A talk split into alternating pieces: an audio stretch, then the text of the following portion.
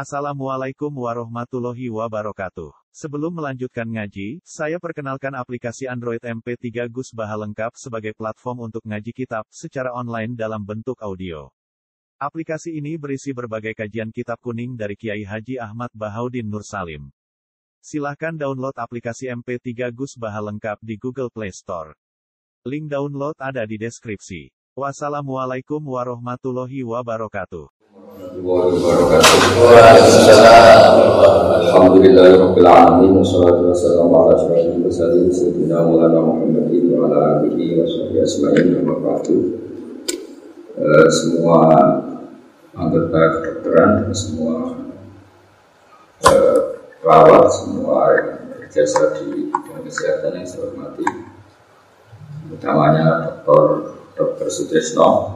sini ada Dr. Agung, Dr. Ahmad Snorongdoni, ada Dr. Rini Jendika, ada Dr. Broto Wasito, ada semua di sini. Dr. Rofik, ada Dr. Askan, semua yang saya hormati.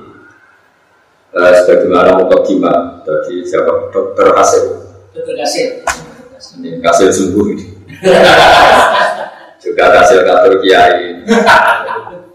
Eh, katanya dokter juga manusia, sudah, sudah tahu. Tapi begini, eh, ada tiga referensi dari kitab-kitab yang saya pelajari tentang ilmu kedokteran. Tapi saya tidak masuk terlalu jauh pada bidang yang tidak saya tekuni, tapi saya mau cerita dulu Saking tawakalnya Nabi Musa, nanti kita baca teksnya aslinya di kitab Ihya. Saking tawakalnya Nabi Musa, ketika sakit itu tidak mau berobat. Dan bangsa Israel karena mulai dulu terpelajar sudah tahu sakit itu obatnya seperti ini. Mungkin bedanya dulu tidak perlu ke puskesmas, tidak perlu ke apotek, tidak perlu bayar karena dulu zaman orang ikhlas. jadi kalau obati ya tidak perlu bayar, yang jadi dokter juga tidak perlu merasa harus dibayar memang dulu era ikhlas. Sekarang kalau ikhlas jadi ribet. Akhirnya penyakit itu tidak sembuh-sembuh. Sampai lama tidak sembuh-sembuh. Dan ketika Nabi Musa menjustifikasi dirinya bahwa dia atas nama tawakal, oleh Allah ditegur, apakah kamu Musa ingin membatalkan, ingin mengcancel, ingin menggagalkan hikmah yang saya buat. Jadi intinya ada bahan tertentu yang dari awal didesain Allah untuk tertentu. Sehingga kalau kamu tidak percaya fungsi-fungsi itu sebagai obat, berarti Anda tidak percaya hikmah yang saya ciptakan. Sehingga cerita, akhirnya Nabi Musa harus meminum obat itu dan menjadi sembuh. Sehingga itu dibabkan oleh Imam Ghazali bahwa At-Tajawi layuna bitawakul bahwa berobat itu tidak berlawanan dengan tawakal. Tapi ada cerita kedua juga di beberapa khazanah itu masih tentang Nabi Musa. Suatu saat beliau sakit gigi, ya namanya orang sakit ingin berobat. Tanya sama Allah, dikasih resep, disuruh ngunyah e, rumput tertentu. Dan itu jauh sekali dari tempat Nabi Musa. Setelah beliau datang ke tempat itu dan mengunyah rumput itu sembuh. Suatu saat Nabi Musa itu sakit lagi, nggak konsultasi lagi dengan Allah. Tapi langsung punya rumput itu. Tapi tambah sakit. Hanya protes sama yang bikin resep yaitu Allah. Dalam hal ini Allah bukan dokter langsung Allah. Ya Allah ini sesuai resep jenengan kenapa tambah sakit? Tapi kata Allah dulu kamu percaya saya sekarang percaya rumput. Ya sudah minta obat sama rumput jadi akhirnya akhirnya ya ya, ya sudah seperti itu jadi ini pelajaran bagi kita bahwa obat ya tidak segala-galanya, bahwa tawakal juga jangan menjadikan kita tidak berubah. Itu khazanah yang saya baca dari kitab al dan beberapa kitab. Terus ketiga, kelirunya kita sebagai manusia itu biasanya fokus. Fokus itu kalau di agama itu malah salah. Bukan salah fokusnya, tapi salah mengabaikannya. Misalnya begini, gara-gara ada COVID misalnya semua orang tergerak untuk supaya COVID itu tidak menjalar, tidak banyak makan korban. Padahal kalau kita fair, potensi kalau yang kita takutkan adalah kematian, potensi kematian karena kios sosial, karena kegaduhan politik, atau karena gempa, atau karena tsunami itu banyak sekali. Sehingga barokahnya mengerti potensi-potensi itu semua, meskipun kita ngurus COVID juga harus ngurus kestabilan ekonomi politik. Karena kalau yang kita takutkan kematian, semua kesalahan manajemen dalam mengatur konflik, kesalahan menata alam ini juga bahaya. Sehingga dengan demikian kita akan stabil, jangan semua energi diarahkan ke sana. Ini takutnya ada gaya yang lebih dasar karena geososial, karena ekonomi atau karena di sini dibutuhkan kearifan untuk mengelola bangsa ini. Sehingga agama tidak mau terjebak ke tema tertentu. Agama yang mengajarkan kita, kata Allah, saya ini Tuhan kata Allah, yang setiap saat bumi yang kamu pakai, saya tenggelamkan. Kalau bahasa modern sekarang disebut likuifaksi. Amin tuman fisama ayakhsifa bikumul ardo faidahiyya Bumi yang kamu injak bisa saja setiap saat likuifaksi dan Anda akan hancur semua tenggelam. Am amin tuman fisama sila alikum hasiba atau meteor-meteor yang di langit setiap saat jatuh dan Anda juga akan mati semua. Atau sistem alam ini saya hancurkan dan Anda juga akan mati semua.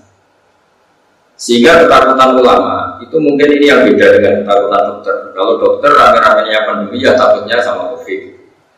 Kalau rame-ramenya kios sosial orang politik ya takutnya kios sosial. Kalau orang ahli geologi mungkin lebih takut pergeseran bumi, nanti takut gempa, takut ini. Tapi apa pun itu, ketakutan itu sah berdasar keilmuan. Memang semakin kita mengkaji satu disiplin keilmuan, kita akan tahu gaya-gaya alam atau gaya sosial atau gaya apa saja yang ada di sekeliling kita. Sehingga kenapa orang baca surat Tabar menjadi spesial di situ diingatkan terus. Di antara yang diingatkan kul araitum in asbahama hukum khom kama yatikum bima Kamu sekarang butuh air. Misalnya kita sudah menemukan eh, obat atau vaksin anti covid, tapi Allah menghilangkan air yang kita butuhkan. Kita mau apa juga? Bisa saja air itu setiap saat gauron, gauron itu hilang di telan bumi. Mama kum bima main lalu siapa bisa mendatangkan air itu? Belum lagi kita bicara oksigen. Jadi saya atau semua kiai, semua ulama yang mewakili agama. Oke, kita sebagai manusia takut covid, juga takut chaos sosial, juga takut apa saja. Tapi semoga ketakutan itu menjadikan kita kembali kepada Allah yang jiun, Allah yang tahu, kita menjadi tahu bahwa kita lemah, kita tidak siapa-siapa. Tadi katanya dokter kita memang ya manusia, Ustadz juga manusia, dia juga manusia. Cuma bedanya mungkin saya lebih siap karena saya menghitung nyawa itu hanya sehari. Jadi saya tuh merasa hidup saya itu hanya sehari sehari. Jadi nggak lama-lama. Misalnya hari ini saya hidup, mungkin besok mati, besok hidup lagi, mungkin besok mati. Sehingga bayangkan hidup itu udah udah mulu-mulu ya. Memang aturannya gitu. Wa amali akhiratika karena kata mutu dan kalau sudah beramal untuk akhirat, bayangkan anda itu mati bisa. Sehingga kata para ulama, kalau kamu sholat, seakan-akan itu sholat terakhir kamu. Kalau kamu sayang sama anak istri, juga seakan-akan itu sayang terakhir. Sehingga semuanya maksimal. Coba andaikan seseorang mau dihukum mati hari Senin, mungkin ahad ini sangat maksimal dalam menyayang anak istrinya, dalam bersujud, dalam apa saja. Nah kita ini orang-orang yang membayangkan hidup itu panjang sekali Sehingga semuanya kita atur. Bahkan saat melawan penyakit pun kita lupa. Artinya kita lupa ini Kita melawan COVID itu bukan karena kita ingin menemukan obat dengan makna supaya sembuh Tapi kita memang benar-benar ingin hidup lama dengan bayangan yang mungkin negatif. Kalau hidup lama mungkin kita bisa punya rumah yang mewah, punya ini yang tidak diinginkan Islam al mutakasir. Jadi bahkan hidup lama tapi dengan bayangan khayal. Tapi coba kita lebih ke yang lebih Islam bahwa bayangkan hidup lebih lama supaya ibadah kita lebih lama, supaya sujud kita lebih lama, supaya manfaat kita lebih lama. Itu yang diinginkan Islam. Jadi ingin hidup lama tapi bukan karena sebagian nafsu kita belum terturuti, tapi ingin lebih baik. Jika Nabi dalam sebuah hadis mengatakan silahkan kamu berdoa panjang umur fa'inal mu'mina la yazidu umruhu karena orang mukmin bertambah umur pasti itu tambah baik. Nah, tambah baik ini disarai oleh beberapa ahli hadis bahwa andai kan ada dalam keadaan sakit terus pun Mungkin itu ya baik karena itu menjadi kabar dosa. Mungkin dalam apa, pandangan keilmuan baru banyak ada orang sakit terus jadi penelitian ini hanya sakit apa diteliti ya bikin banyak pekerjaan. Apalagi kalau ada penemu obatnya terus dia dapat kumplot atau dapat penghormatan apa. Jadi semua yang diciptakan Allah itu harus dilihat ada hikmah cuma pesan saya kepada semuanya bahwa fokus itu dalam hal ini itu ya baik tapi coba dipertimbangkan. Sebetulnya untuk untuk men, untuk menjaga ya, untuk menjaga dari semua bahaya itu. Kalau kita bicara misalnya tanyakan ahli geologi mungkin mereka tahu ini gerakan tanah sudah begini karena nanti yang ahli laut ingin tahu ini abrasi setiap menit terjadi begini setiap tahun. Mungkin yang ahli meteorologi begitu ini alam sudah gini. Mungkin yang ahli apa. Dan semuanya yang di sekeliling kita ini alam ini mengarah ke kehancuran. Bukan menuju yang lebih baik sehingga orang-orang sufi dulu kalau bilang itu, kamu udah bisa nata dunia. Allah bikin dunia itu sebenarnya mau dihancurkan itu. Jadi desain dunia untuk dihancurkan. Artinya, kamu tata kayak apa, hanya dunia ini menuju kiamat, bukan menuju yang lain. Sehingga orang-orang sufi dulu itu rileks. Karena tadi. Tapi barokahnya iman seperti itu bukan menjadi dapat, tapi begitu tergantung kepada Allah. Coba kalau Mars itu jatuh, planet Mars, kayak apa kita bisa? Jika Allah sering ingatkan Inna wa yumsikus samawati wal ardo antazula wal inzalata amsakahuma min ahadi min ba'di. Meteor tidak jatuh itu ya jasanya Allah. Bumi tidak gempa ya jasanya Allah. Tidak likuifaksi Padahal semua potensi itu ada. Bumi itu di bawah bumi ini ada magma Ada minyak, ada apa saja. Kemudian sistemnya, ekologinya sudah dirusak. Jadi kalau kamu takut COVID karena itu menjadikan kematian masif itu lebih cepat gempa, lebih cepat tsunami juga tsunami sekian detik sudah 100 ribu orang kemarin yang di. Nah, maksud saya dengan mengingatkan seperti ini bahwa dengan segala pandemi yang ada di dunia, dengan segala resiko yang ada di dunia sebenarnya yang kita alami sekarang sudah luar biasa. Karena kalau Allah mengendaki, gampang saja menghancurkan alam ini. Termasuk tadi dimulai dari menghilangkan air, Itu koron Ini mungkin nasihat umum Tapi bagus untuk didengarkan supaya semua orang itu tidak ujub Jangan karena kita nangani covid Terus kita ujub seakan-akan kita paling berjasa menjaga kehidupan. Nanti yang bagian nangani keamanan, kestabilan sosial Seakan-akan kita paling berjasa. Apa artinya sosial stabil? Sistem sosial baik, politik baik, tapi orang berpenyakitan juga.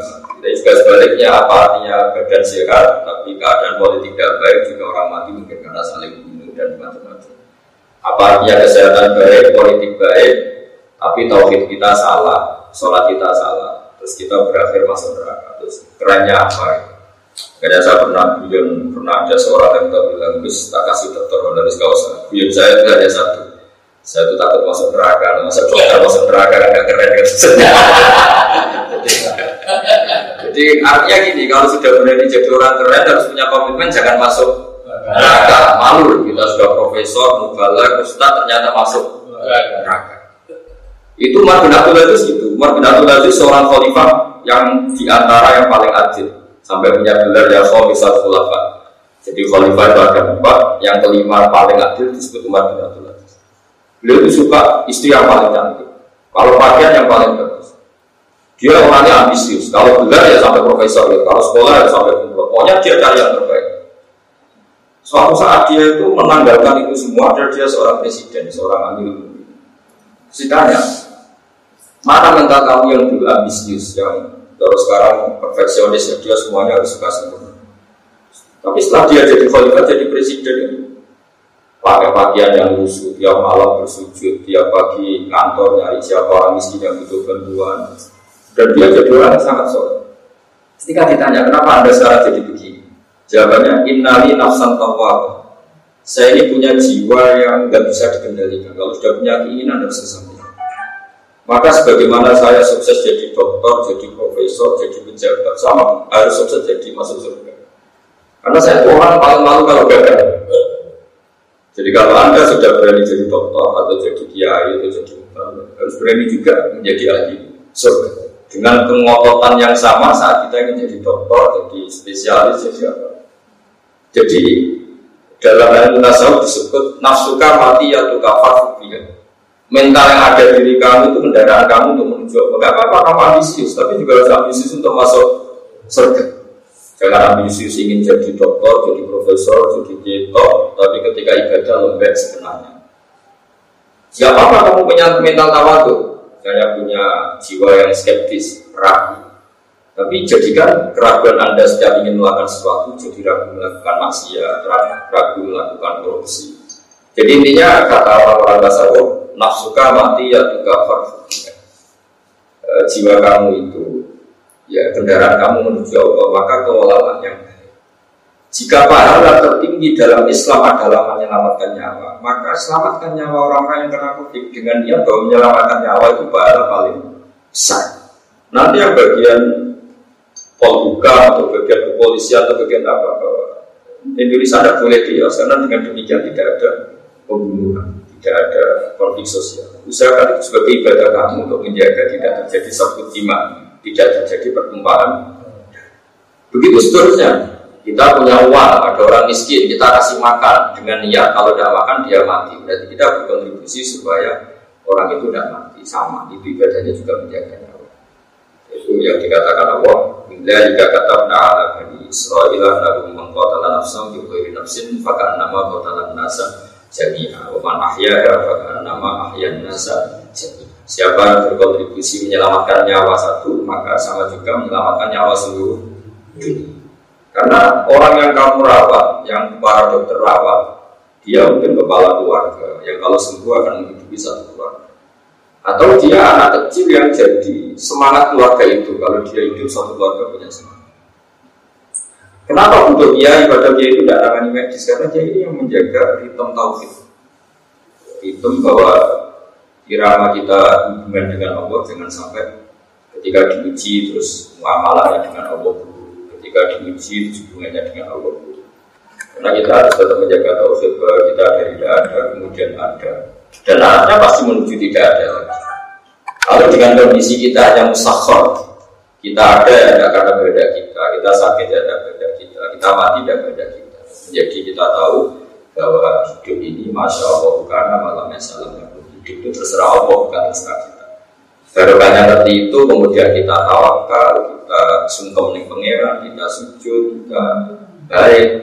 Jadi apa pun itu saya mohon semohon mohonnya bahwa jadikan apa yang anda tekuni, misalnya profesi jadi dokter, bahwa menyelamatkan nyawa manusia itu ibadah. Jika di sini disebutkan harus kawal oleh hukum fikih, ada kisos supaya orang tidak mudah bunuh karena hukumannya. Orang yang mampu harus memberi makan yang miskin juga demi menjaganya. Kestabilan harus kita jaga supaya orang bisa bekerja, bisa makan dan seterusnya. Terus ahli medis, ahli gizi membuat list ini makanan yang manfaat, ini yang makanan yang manfaat juga demi menjaganya manusia. Dan begitu seterusnya, begitu seterusnya. Sehingga barokahnya ngaji seperti ini kita akan tambah dekat pada Allah taala. Ini saya baca teks supaya jadi inspirasi inspirasi untuk semua yang nangani uh, COVID atau nangani penyakit lain atau nangani problem sosial yang lain karena sama kita ingin menyembuhkan orang sakit juga ingin menjaga. Sama kita ingin menjaga stabilitas Indonesia juga supaya tidak ada chaos ada prahara yang menjadikan menghilangkan apa.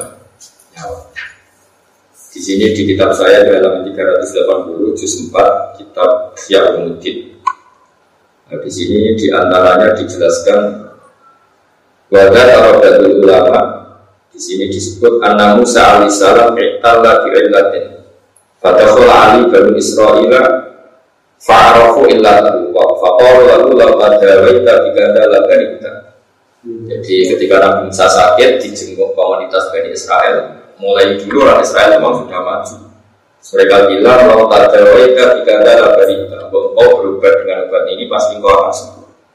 Fakola la atada wa hatta yu'afiyani wa min wiri jawabi. Saya tidak akan berubah sehingga Allah menyembuhkan saya tanpa harus berubah dan Allah ala kulli syai'in qadir Allah mampu melakukan apa saja. Fakola illahu. Kemudian penyakit itu tambah menjalar, tambah sakit, Orang-orang Israel datang lagi, fakol lalu inna dawa hadilillah ma'rufun mujarrad.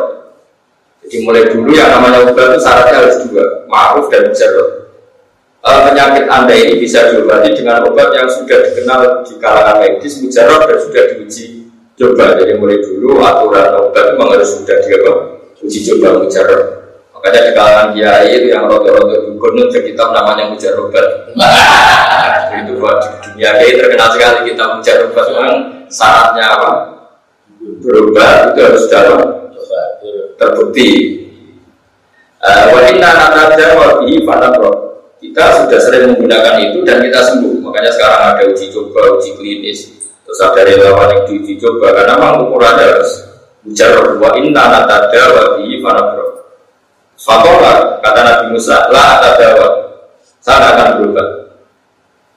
Terus di sini dijelaskan fa'auhallahu ta'ala ilaihi karena Nabi Musa seorang nabi diberi wahyu wa izzati wa jalali la tuka hatta tatadawa bima dakaru laka. Jadi ini nabi juga harus kadang medis. Kata Allah demi keagunganku kamu tidak akan sembuh sehingga kamu mengkonsumsi obat yang diresepkan para dokter itu. Kadang-kadang ya juga harus duduk sama dokter.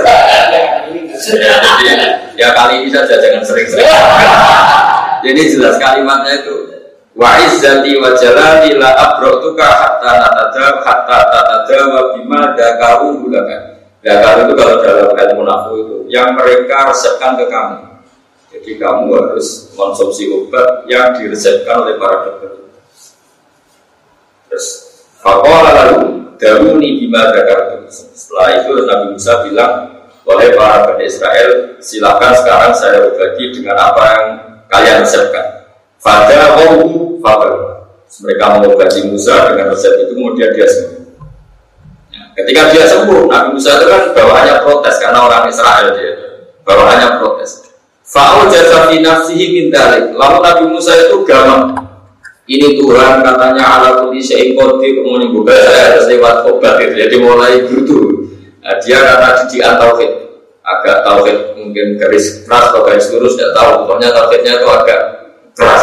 Ini Tuhan mau menyembuhkan saya harus lewat dokter harus lewat konsultasi harus lewat obat adalah Allah ala kulli syai'in qadir Allah itu kuasa makanya fauz jasati nafsihi min dia agak bedumel kok kok jidu ngapain gitu? Ngomong. Bisa tambah itu semua. Fa'auhallahu ta'ala ilaihi Arata antu betilah hikmati bitawakulika Musa, kamu ingin menggagalkan skenario saya. Misalnya Allah bikin jahe misalnya untuk mengangkatkan badan misalnya. Bikin ini untuk ini. Kamu sama juga ingin mengcancel, membatalkan apa yang saya program. Allah kan tentu bikin dokter untuk mengobati. Masuk dokter macul gitu. Ya kan semua itu diatur sedemikian rupa. Ya di mana-mana kan fungsi apa makanan atau fungsi apa kan sesuai fungsi yang diinginkan Allah. Nah, kalau kamu anti berubah berarti anti hikmah atau anti fungsi menggagalkan hikmah yang sudah saya rencanakan. Akhirnya Nabi Musa oke ini yang tawakal itu bukan bukan harus berhadapan-hadapan dengan medis, medis juga tidak harus apa menghilangkan apa karena ketika kita berubah sebetulnya hanya kita pakai sesuatu yang oleh Allah memang didesain untuk penyembuhan. Jadi makanya terus Nabi Musa dijawab oleh Allah arata antu betilah hikmati kita Kamu jangan mentang-mentang Nabi, kemudian Anda hanya tawakal, kemudian Anda membatalkan atau menti, apa tidak percaya terhadap hikmah yang saya ciptakan pada sesuatu.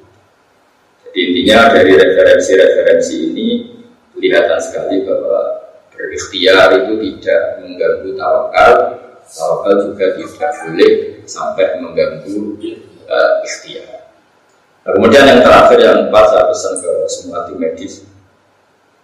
Uh, tetap sisi kelemahan manusia itu kita jaga. Tapi ya tidak harus medis iya iya karena Allah itu paling tersinggung ketika seseorang itu merasa dulu. Karena tadi sudah saya katakan apa artinya kesehatan kita terjaga tapi secara politik kita ada stabil. Akhirnya ada satu dima saling nikah saling apa saling dia sosial begitu juga apa artinya politik stabil semuanya stabil tapi orang minum minuman yang memabukkan, artinya di luar sadar merkosa, di luar sadar membunuh, di luar sadar bahwa kecelakaan di mana-mana karena nyepir dalam keadaan mabuk. Apa saja yang menjadikan penjagaan nyawa manusia. Jadi di antara idealis sunnah itu fikir nafsi, bahwa jiwa manusia harus dijaga sedemikian rupa. Sampai narkoba diharamkan karena potensinya juga pembunuhan. Orang niat bunuh gara-gara kena pengaruh narkoba, gara-gara kena pengaruh narkoba, mikirnya ngawur, nabrak orang lain. Dan begitu seterusnya. Begitu juga orang terlalu mabuk, mabuk cinta, mabuk harta, itu juga orang-orang yang akhirnya menghalalkan segala cara. Gara-gara itu berbanyak jadi dendam, jadi biososial. Apa pun itu. Itu dari segi sosial manusia, belum sistem alam. Gara-gara kita terus rampakan ekosistem rusak alam ini bisa menjadi hancur. Makanya Allah sering mengingatkan, amin tuman fisama ayah sifat bihumul ardo faidahiyat tamur bahwa bumi yang kita injak yang kita pakai ini punya bumi yang sangat rentan karena di bawah ini ada magma, ada minyak, ada macam-macam. Yang potensinya itu hidup bukan abadi. Jadi semua desain bumi ini potensinya malah hidup bukan abadi. Sama potensinya alam langit itu jatuh bukan diam di sana. Sehingga kita selamat sampai sekarang itu piro-piro, Jawa itu piro-piro. Sehingga Allah selalu mengingatkan kamu syukur sama saya. Kalau saya sudah ingin menghancurkan, kata Allah kalau kami, kamu pasti hancur semua dijatuhkan satu meter saja bisa jadi bahaya. Laut ditumpah kalau jauh jadi abrasi atau jadi tsunami sudah jadi bahaya. Jadi saya mohon meskipun kita ada di sekarang COVID sebetulnya bahaya mengancam manusia itu apa saja. Ini yang selalu diingatkan Allah di ayat Kul wal qadiru ala ayat alaikum ada min fawqikum au min tahti au junikum au yalbisakum syi'a wa yudiqa ba'dakum asaba.